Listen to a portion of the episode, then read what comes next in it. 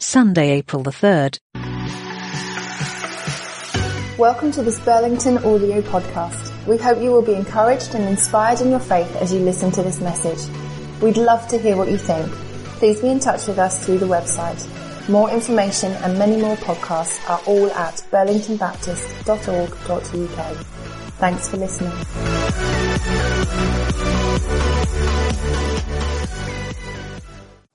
We're uh, continuing our journey in the book of Hebrews. Uh, that will take us through Easter and uh, beyond. Because at the heart of the book of Hebrews is trying to explain uh, who Jesus is and what he came to do. Jesus, the sovereign, supreme one and the ultimate supreme savior. That sums up the book of Hebrews. Therefore follow him. Therefore put all of your trust in him. Therefore live for him and for him uh, alone. Three things are coming together today. Um, Kerry and I first came to Burlington 27 years ago this weekend, so thank you everybody uh, for the journey uh, so far. Three things coming together this morning. Hebrews chapter 2 that Jill just read to us talks about the way that Jesus is the ultimate savior. Just look at it with me for a moment. I'm going to read from verse 8 of Hebrews chapter 2. Now when it says all things, it means nothing is left out. That's the way the NLT describes it, the New Living Translation. When Jesus rescues, nothing is left out. Think about that for a moment. There is nothing that's outside the rescue of Jesus. Nothing. Nothing that's outside his ability to rescue and to redeem. Uh, salvation covers, his salvation covers everything. How did he do it? It goes on, but we have not yet seen all things put under their authority. In other words, we haven't seen yet the fullness of his salvation. We know that one day we will see that Jesus can rescue everything that, that, that calls on the name of the Lord, but we haven't yet seen it. What we have seen, it says in verse 9, is that Jesus, who for a little while was given a position a little lower than the angels, and because he suffered death for us, he is now crowned with glory and honor. Yes, by God's grace, Jesus tasted death for everyone. We haven't seen the fullness of God's salvation yet, but what we have seen is how he achieved it. We have seen that Jesus tasted death for everyone. That's for you and for me, for all of us, for everyone. There isn't anyone outside this sense of Jesus experiencing death on our behalf. Verse 10, God for whom and through whom everything was made chose to bring many children into glory. Yes. That's you and me. Should we try it again? God for whom and through whom everything was made chose to bring many children into glory. Yes. And it was only right that he should make Jesus, through his suffering, a perfect leader fit to bring them into their salvation. So three things coming together today. That's the first thing. Uh, at the heart of Hebrews chapter 2 is this reminder that what we have seen is that Jesus has tasted death on our behalf. We haven't yet seen the fullness of what that salvation will ultimately look like because one day there will be no more wars and there'll be no more crying, there'll be no more mourning or shame for the old order of things has passed away. We haven't seen that yet, but we will. We will. Meet you at the East Gate, all of that stuff. We will. We will. We'll see you there. But what we have seen is Jesus having tasted death for everyone. The second thing then coming together today is that in the liturgical calendar, which you know that I follow very carefully, it's Passion Sunday. And Passion Sunday is traditionally the Sunday when you focus on the cross. Because whilst you have Good Friday in uh, just over 10 days uh, time, however many days it is, 12 days time. Obviously, next Sunday is kind of Palm Sunday, and then the Sunday after that is Resurrection Sunday, everybody.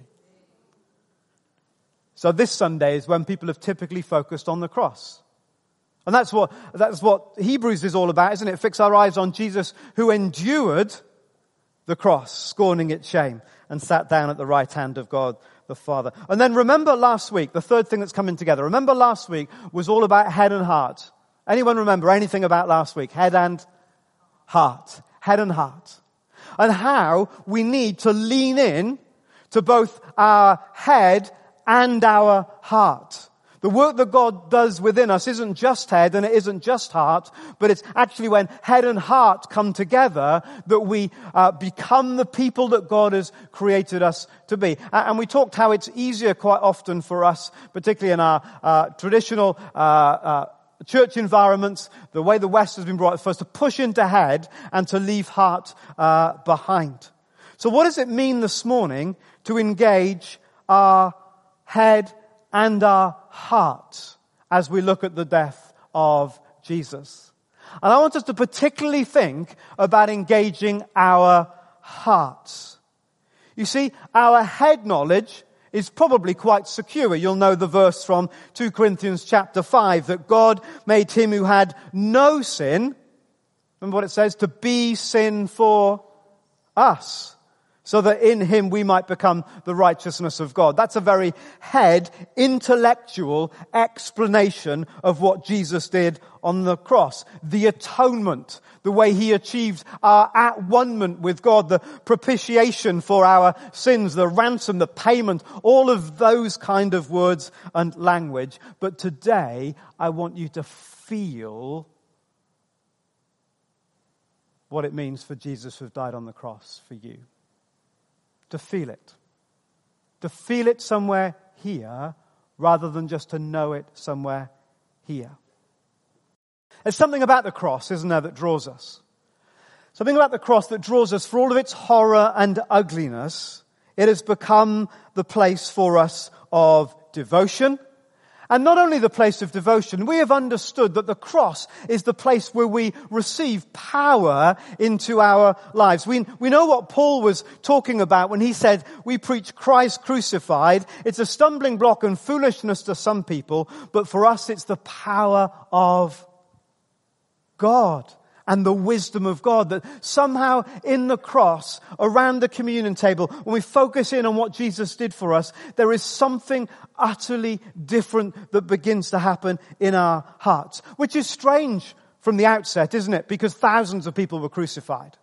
However horrific it was, and it was, uh, hundreds, thousands of uh, people were crucified in times of revolt. Sometimes there will be hundreds of men, uh, sometimes women, but mostly men, lying, uh, um, crucified with the crosses lying along the side of the Roman road, roads as a reminder that you must not revolt against Rome. So in one sense, what happened to Jesus is perfectly normal, perfectly predictable for a, a young political activist, for a, for, for, a, for a, preacher that stirs up the crowd. The end was altogether horrifically common. Yet, yet, when Jesus died, something began to happen, wouldn't you agree, that has not stopped happening for 2,000 years.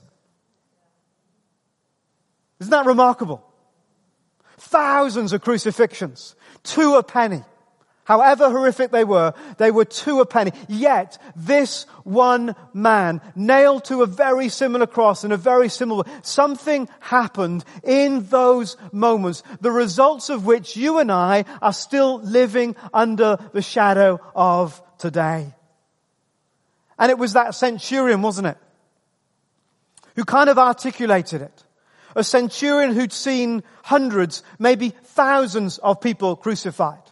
The centurion who personally, probably, as he went up the ranks, and then in the role of management and supervision of the executioning, executioning, executioning process, had himself and seen many a man and unfortunately a woman nailed to a cross. But something happened to him that day when he saw the way that Jesus died. Maybe he couldn't even understand it in his head, but something changed in his heart and he said, gosh, that man, that man has something no one else has got. In that man, I see something that's of another place, of another world. Surely that man was the son of God. What was it that touched his heart? Maybe we'll never know this side of eternity, but it's a great question when you see him. What was it that caused this weather-worn soldier to take a giant step of faith. My prayer, our prayer for one another, is that the death and resurrection of Jesus, as we embrace it for the first time or for the nth time, will touch us and change us. And we will understand afresh that in that moment, something was happening, the results of which we still are part of today. And to help us engage, we're going to look at the seven sayings, the seven things that Jesus said from the cross. When people know that they are dying, they make final plans, they put things in place, they get their house in order, unspoken words are said, loose ends are tied up, final acts, final hours, final words. And, uh, and maybe Jesus on the edge of death, always totally in control, knowing exactly what was coming, knowing that he must go to Jerusalem, knowing that he would be handed over uh, by the chief priest, knowing that he would be crucified, got his house in order with seven sayings from the cross. Seven. Nothing left to chance. The perfect number. The number of completeness. Not the words of a desperate martyr uttered by chance. No, probably not a bit of it, but carefully crafted, divinely chosen words on the lips of Jesus in these moments. The perfect way to end it all. As he was crucified, Father, forgive them. Father, forgive them. They don't know what they're doing. Notice that the first words of Jesus from the cross are addressed to whom? To his Father. You will notice before we end that the last words of Jesus on the cross are addressed to his, because that's it. Right there in life and death, the whole of life, its beginning and its ending, its living and its dying, is about relationship with Father. And it is an absolute staggering catastrophe that followers of Jesus have sometimes turned this primary relationship with Father into some kind of religion. Jesus would be horrified of some of the religiousness done in his name when he said in life and in death, it's about Father. And the more we push into our relationship with God as Father, the more we'll discover the vibrancy of life that Jesus lived and that Jesus had, has for us. Father, forgive them. They don't know what they're doing. Can you imagine the noise around the cross? The onlookers are, are shouting, come down from the cross if you're the son of God. Everyone's full of the banter, taking the mick. The religious leaders are joining in. He saved others. Let him save himself. The soldiers, they make fun just to pass the time. He saved others. Can he save himself? Bitter words. Acidic with sarcasm, hate filled irreverent. Wasn't it enough that Jesus was being crucified? Not enough to be shamed as a criminal? Were the nails insufficient, the crown of thorns too soft, the flogging too short? They'd broken his body, but now somehow with their words they were seeking to crush his spirit. Jesus offered nothing back. No retaliation, no backbiting, no, what I would have said, wait till the resurrection, sunshine. No call on the angels. No words of reply. How different from every other crucified person, filling blasphemies, expletives that filled the air. History recounts that even the tongues of some crucified victims were cut out because their blasphemies were considered to be too horrendous. And into that cauldron of hate and bitterness and sarcasm and anger and degradation, Jesus said, Father, Father, forgive them They've no idea what they're doing. It's a certain grace, isn't it, to forgive those who have turned from their wrong, but hear Jesus Christ's forgiveness for those who are against him. Forgiveness for those hammering in the nails. Forgiveness for those spiking his feet. Forgiveness for those who showed no remorse, offered no regret. For those whose only response was to gamble for his clothes. And it was not just to the soldiers. As he cried, Father, forgive them, it was for everyone, to Pilate, to the soldiers, to the crowds, to you and to me. all those who have no idea what they are doing. Father, Father, forgive them. Father, forgive them. Do you feel it? Do you feel it? I invite you to feel, to feel those words for you. A cry for you and for me while we were sinners, enemies of God, while we were against Him, while we were busy in our own stuff, putting Him on a cross. He says, Father, forgive them. They've, they've lost it. They've no idea what they are doing. Paul would later say, trying to understand it all, that God truly showed his love for us, demonstrated his love for us. For while we were yet, while we were his enemies, while we were against him, whilst we hadn't given him a second thought, whilst we were taking our own responsibility for that cross and for those nails, he says, Father, Father, forgive them. Father, forgive them. The first step to resurrection power is to hear those words of Jesus to his Father and to know that they're for you and for me. The very next word, Jesus uh, answered, I tell you the truth, today you will be with me in paradise. It was the weirdest conversation you might ever have imagined. There's a criminal on the cross next to Jesus who's totally aware of what his life has become and he dares to ask Jesus for something. How utterly confident, overly confident, cocky you might say, that he dares to ask Jesus for something as he hangs on the cross for everything that he has done. However absurd that is, that he should be bold enough to ask, probably even more absurd is that Jesus was grace filled enough to answer. He asked for help. He asked to be pardoned. He asked to be remembered. And Jesus said, yes, yes, today you will be with me in paradise. It can be a really tough moment, can't it? When you get clarity on the truth of who you are. Anyone know what I'm talking about? When God in His grace or for some other reason, you're awakened to what's real on the inside. The stuff that you've stuffed down, ignored, fought off, battled through, pretended it isn't there, presented a different picture to the world, and suddenly you become aware of what's true. Here is this guy hanging on a cross, super concentrated in time about who he is and what his life had become. The truth is searing into his being. He knows he's got nothing left. He, he, he knows that he is undone. He knows as he hangs on that cross that there is nothing left. What, if anything, did he have that would cause Jesus to be interested in him?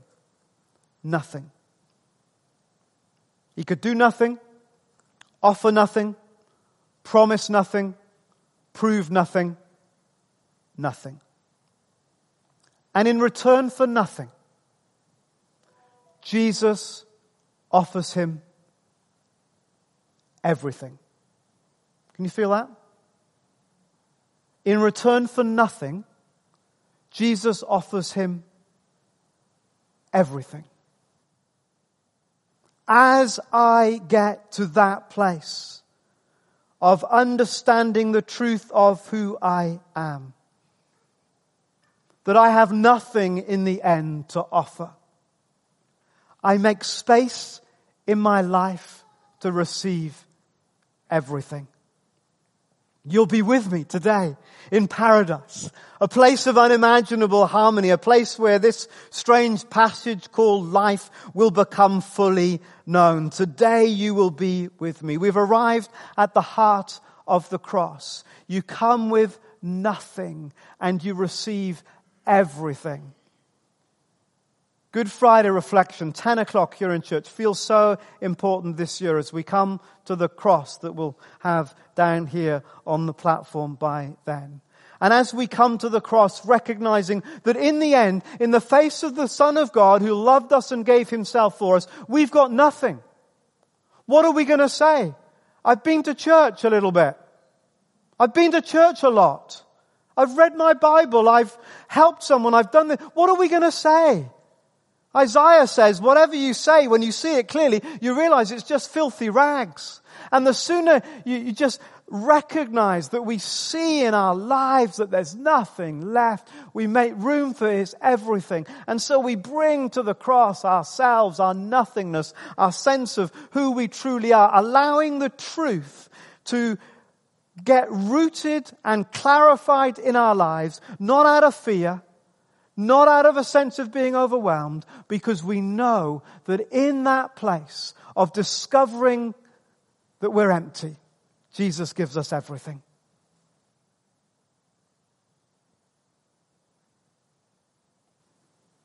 How do you feel? How do you feel that God would give you everything for nothing? We want to do something, don't we? We want to earn it. We want to we want to show that we somehow did. No, no, no, no, for, for nothing. Everything for nothing. It's one of the hardest things, I think, for us to grasp in gospel terms. That utter dependence on the grace of Jesus.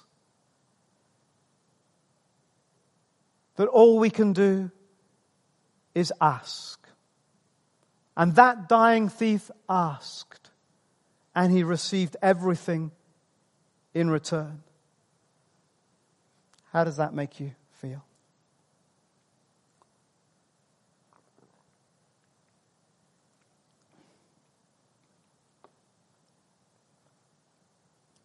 And then he saw her. She'd been standing there, of course, the whole time. She'd never left. It was the moment that she dreaded all her life. Who knows when she had real clarity about how it would end? But whether she had that clarity or not, she knew the dark, dark shadow hung over his life. And one day there would be a pain that would pierce her heart.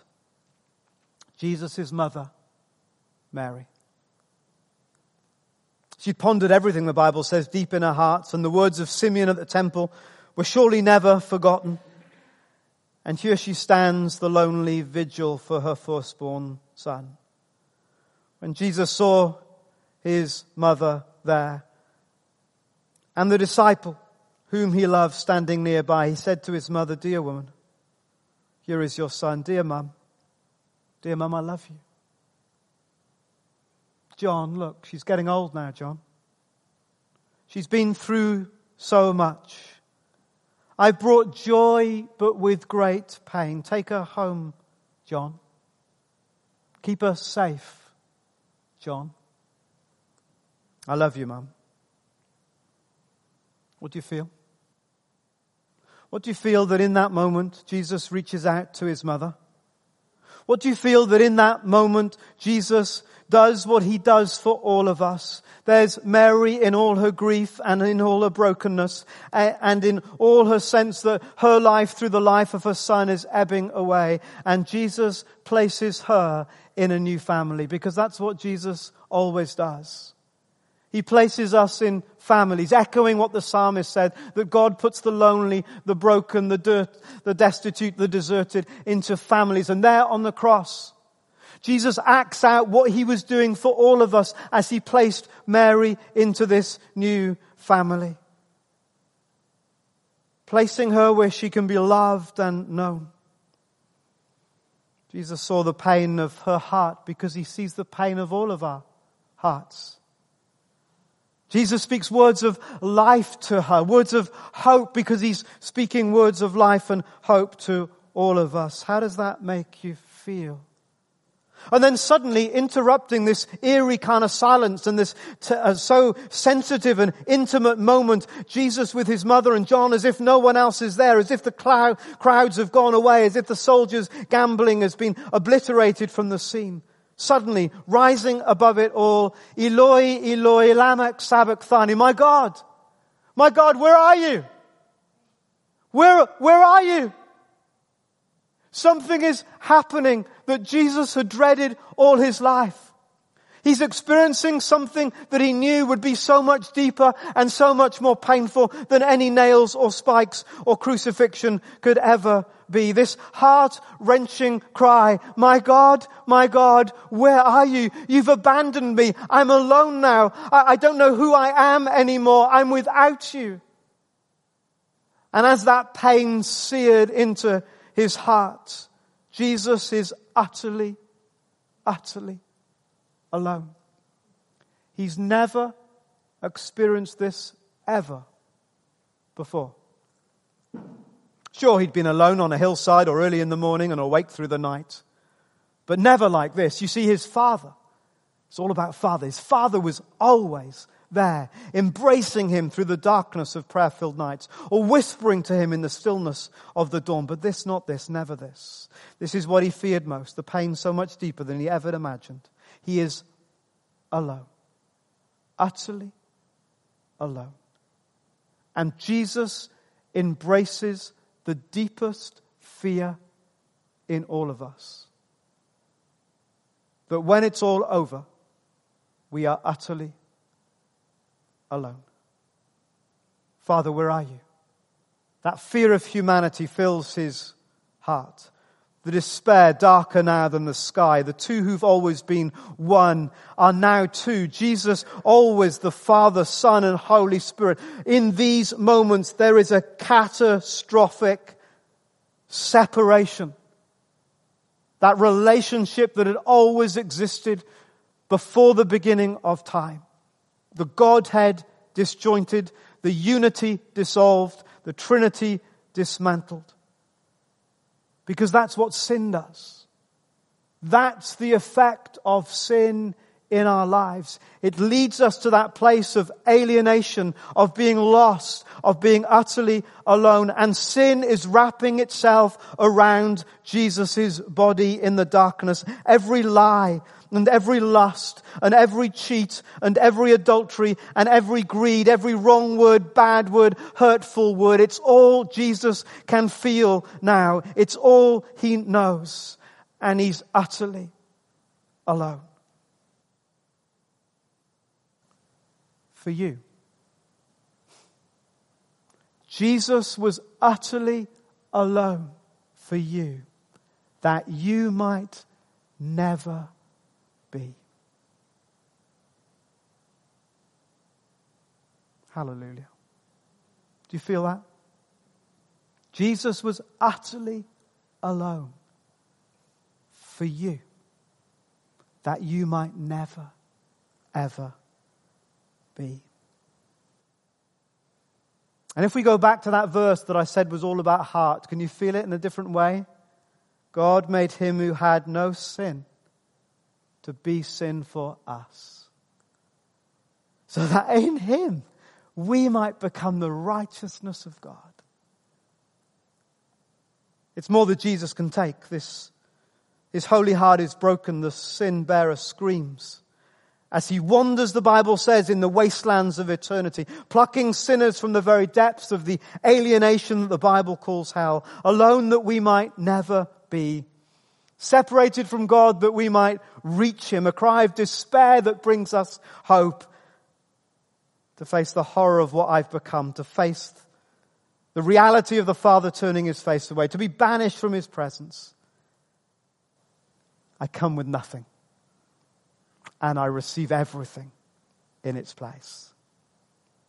He stood in my place. He stood in your place. Son of God who loved me and gave himself for me. And then something out of character. Or at least at first it seems out of character. you see, we've been doing all the big theological things. I don't think that Jesus had the depths of theological tomes on his mind as he died, but we've been covering, you know, all the, all, all the big kind of the atonement and the issues of Christology and theories around salvation and so on.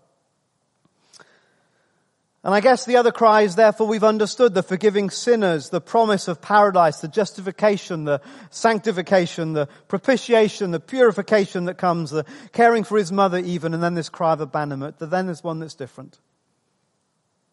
And it's different because I suppose we are reminded in the midst of this there's a man.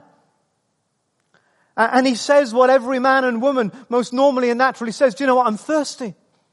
I'm so thirsty, Jesus says and he asks for a drink. And it says that a, a, jar of wine vinegar was there. So they soaked it on a sponge and put the sponge on a stalk of the hyssop plant and lifted it to Jesus' lips. He, he was thirsty just like you and me. It's a, it's a reminder, it's a break into this cosmic situation where there is a break in the Godhead, Father, Son, and Holy Spirit, split because of our sin. A reminder that Jesus was a man, a human being like you and me, tempted and experiencing everything in every way. So when we say, what does God know and what does God understand? He's never been like us. Yes, He's been like us. He's been hungry and tired and he's been frustrated and he's been trying to work something out and he's faced the limitations of being human. And he asks here for a drink. Our bodies are made mainly of water. And without water we shrivel up and we die. And here is this man shriveling up without water. His life is running dry. But water is not the only thing that brings us life. Each of us has a thirst for something so much more. Refreshment that transcends our physical need, that sustains us way deep down. Let anyone who's thirsty come to me and drink, Jesus said, just a matter of months ago at the temple. But now even this spring of life appears to be drying up, sweating, struggling to breathe, bent over and bleeding. Jesus is thirstier than he has ever, ever been because we are all dying of thirst. Do you feel the parched life without Jesus? Do you feel that without Jesus your life is drying up? And do you feel fresh drips of living, life giving water being poured out in this moment? Wherever you're thirsty, Jesus is offering you water to drink.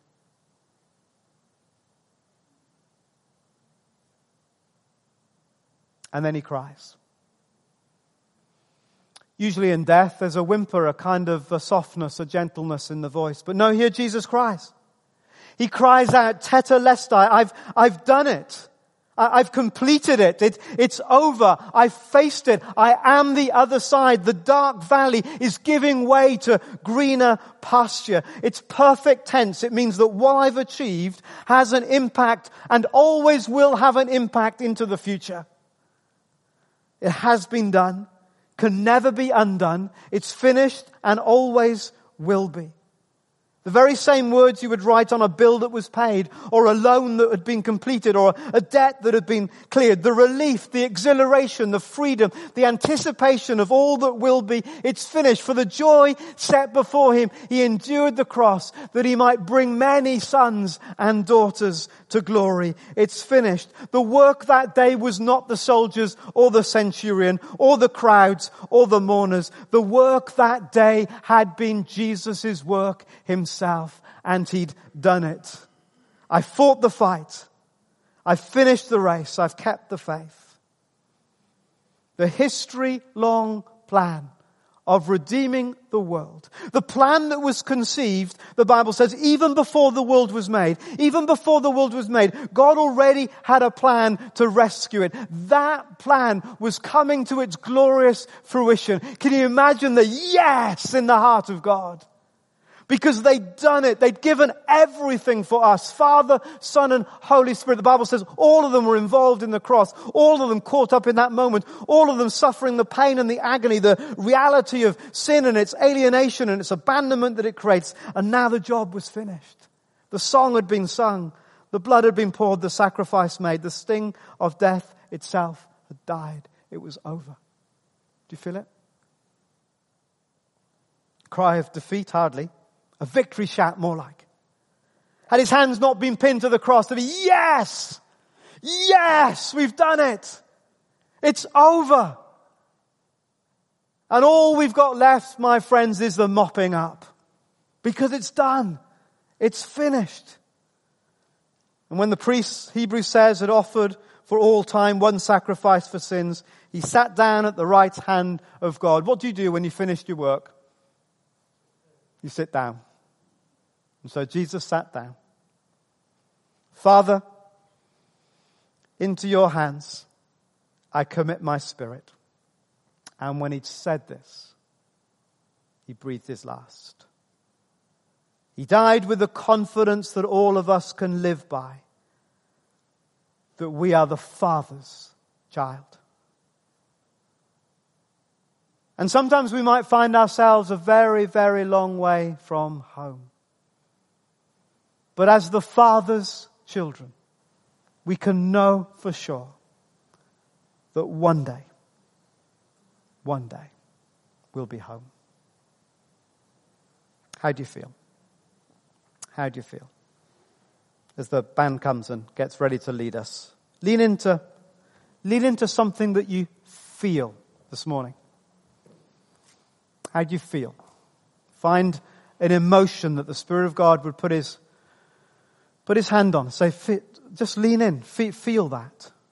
Feel the, the joy of that the love of that, the grace of that, the wonder of that, the miracle of that, the embrace, the welcome, the invitation, the joy. Feel that for you. Lean in. Lean in to something that you feel.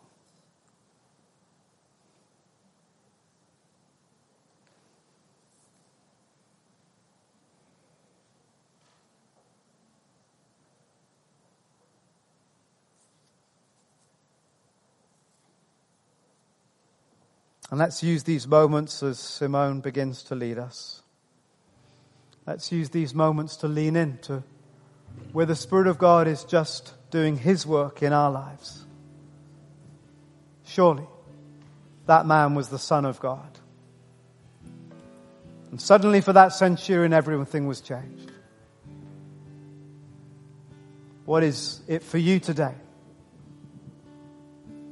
Where the Spirit of God invites you to see, see not with your head, but to see and to feel and to know with your heart.